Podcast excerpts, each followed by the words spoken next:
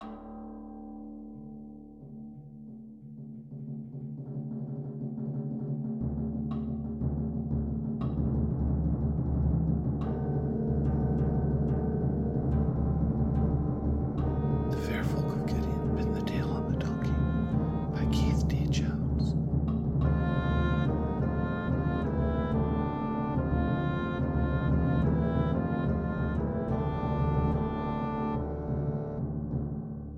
Chapter 9 The Party Thereafter.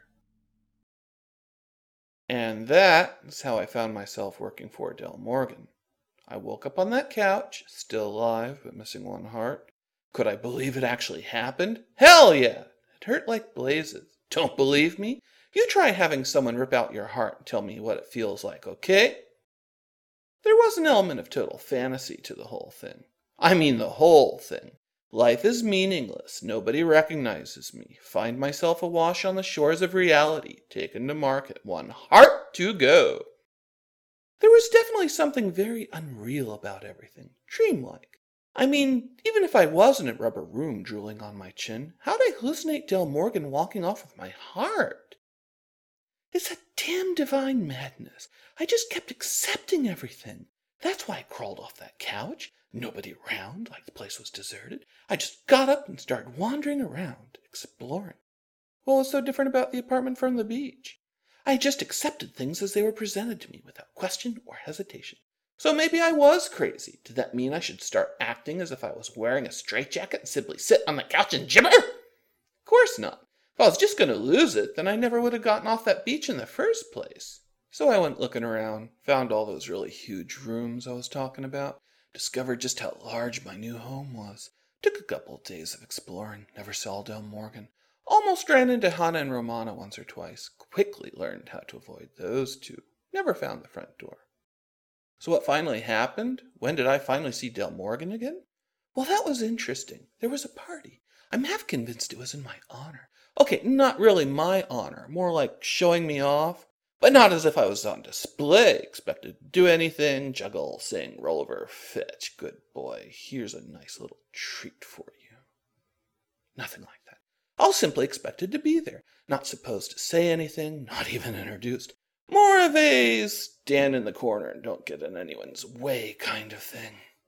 So why'd I think the party was for me? Oh, right. Well, that's a little hard to explain. I went back to my rooms once after a hard day of exploring and found a suit laid out on my bed. Very nice, fancy suit, but not overly so, not pretentious, gaudy, anything like that.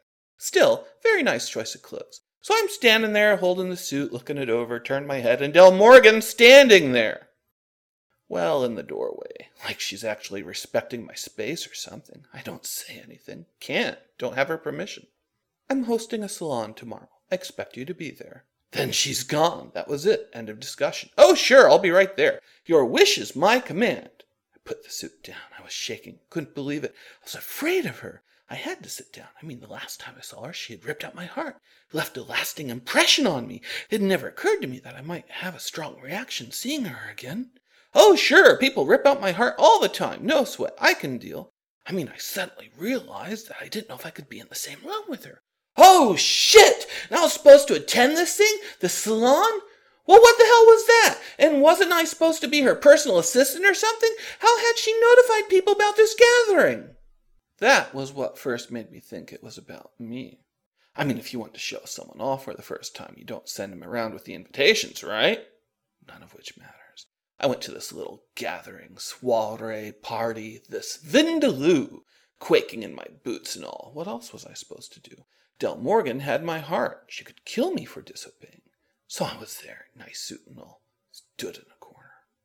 I'm not going to try and describe the fair folk. I'm not. It was a big gathering, held in one of the nicer rooms for this sort of thing. Lots of places for people to stand, sit, sip their drinks, and chat. Politics. Mostly it was politics, that and an ounce of gossip. I think the two are so intricately woven together for the fair folk that gossip is politics. There wasn't much witty banter. That surprised me. They weren't hanging out trying to one up each other. Nope. The talk was all die hard, cutthroat, serious shit.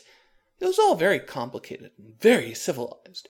Nobody raised their voice. Nobody showed the slightest hint of anger or displeasure. all very civilized. Call that a description of the fair folk if you wish. They ignored me. I was part of the window dressing. Or maybe it would have been bad form for one of them to get caught checking out the new help. Except for Windermere. She had no trouble walking right up to me, talking to me. Do you like it here? Do you enjoy working for Del Morgan Drake? Matthew Drake? It's all right. You can answer me. It's all very strange to me. That is understandable. Returning from the lands beyond, you find yourself in the employ of Del Morgan. Against your will? No, don't answer that. The lands beyond must have been strange enough. How did you find yourself there? I don't know. Of course, but know this. You were chosen. You were sent as a good word to the lands beyond. Not by Del Morgan. No, of course not. See, I understand something of all this, what it is like in the lands beyond. I have a Grendel, a Drake, like you, only female. What? Oh, yes, like you, a man of earth, but female. I think you would like that, to be with one of your own kind, male, female. That is how it works amongst your people, I understand. She has been with me for a year or so. I have grown quite fond of her. She has told me much of Earth, of what it was like to find herself in the lands beyond, what it took to survive. Please, I don't. It's all right, quite all right. I understand. You have been here less than a month. You are still very much confused, disorientated. That is why Del Morgan has been so kind to you. But that will change, I fear. Once you have found your feet. Yes, that will change. But I should not distress you so. You should meet my Grendel. That would make you happy. When I told her that I would be meeting you, she became quite excited, knowing there was another like her, only male. There are others like me. Yes, you should definitely meet her. Only there is one condition. For the two of you to be happy, you really should share the same roof, the same home. You should work for me.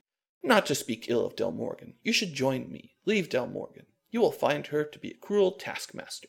I can give you a female man of earth. I really didn't know what to say. Another person like me? I was not alone in this place. Other people had found themselves opening doors and finding the ocean and the beach beyond.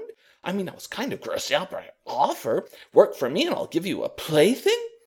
At the same time, she was talking about others like me other people like me, someone who had been through what I'd been through.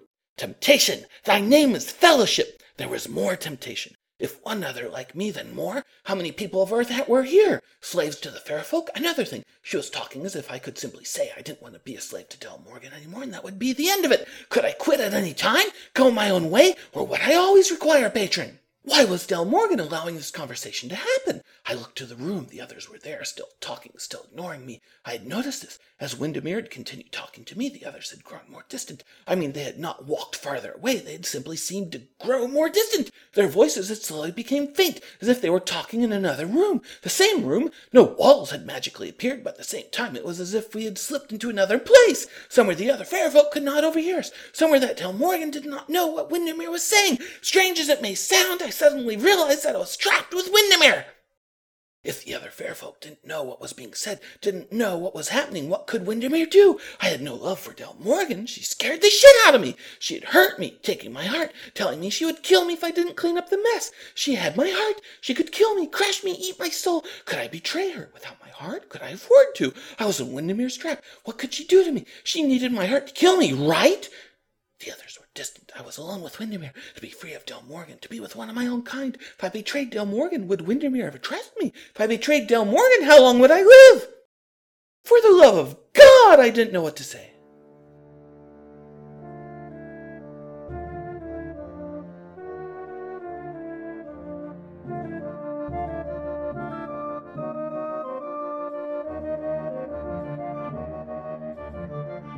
This audio recording of The Faire Folk of Gideon, Pin the Tail on the Donkey is copyright 2010 by Keith D. Jones. All rights reserved.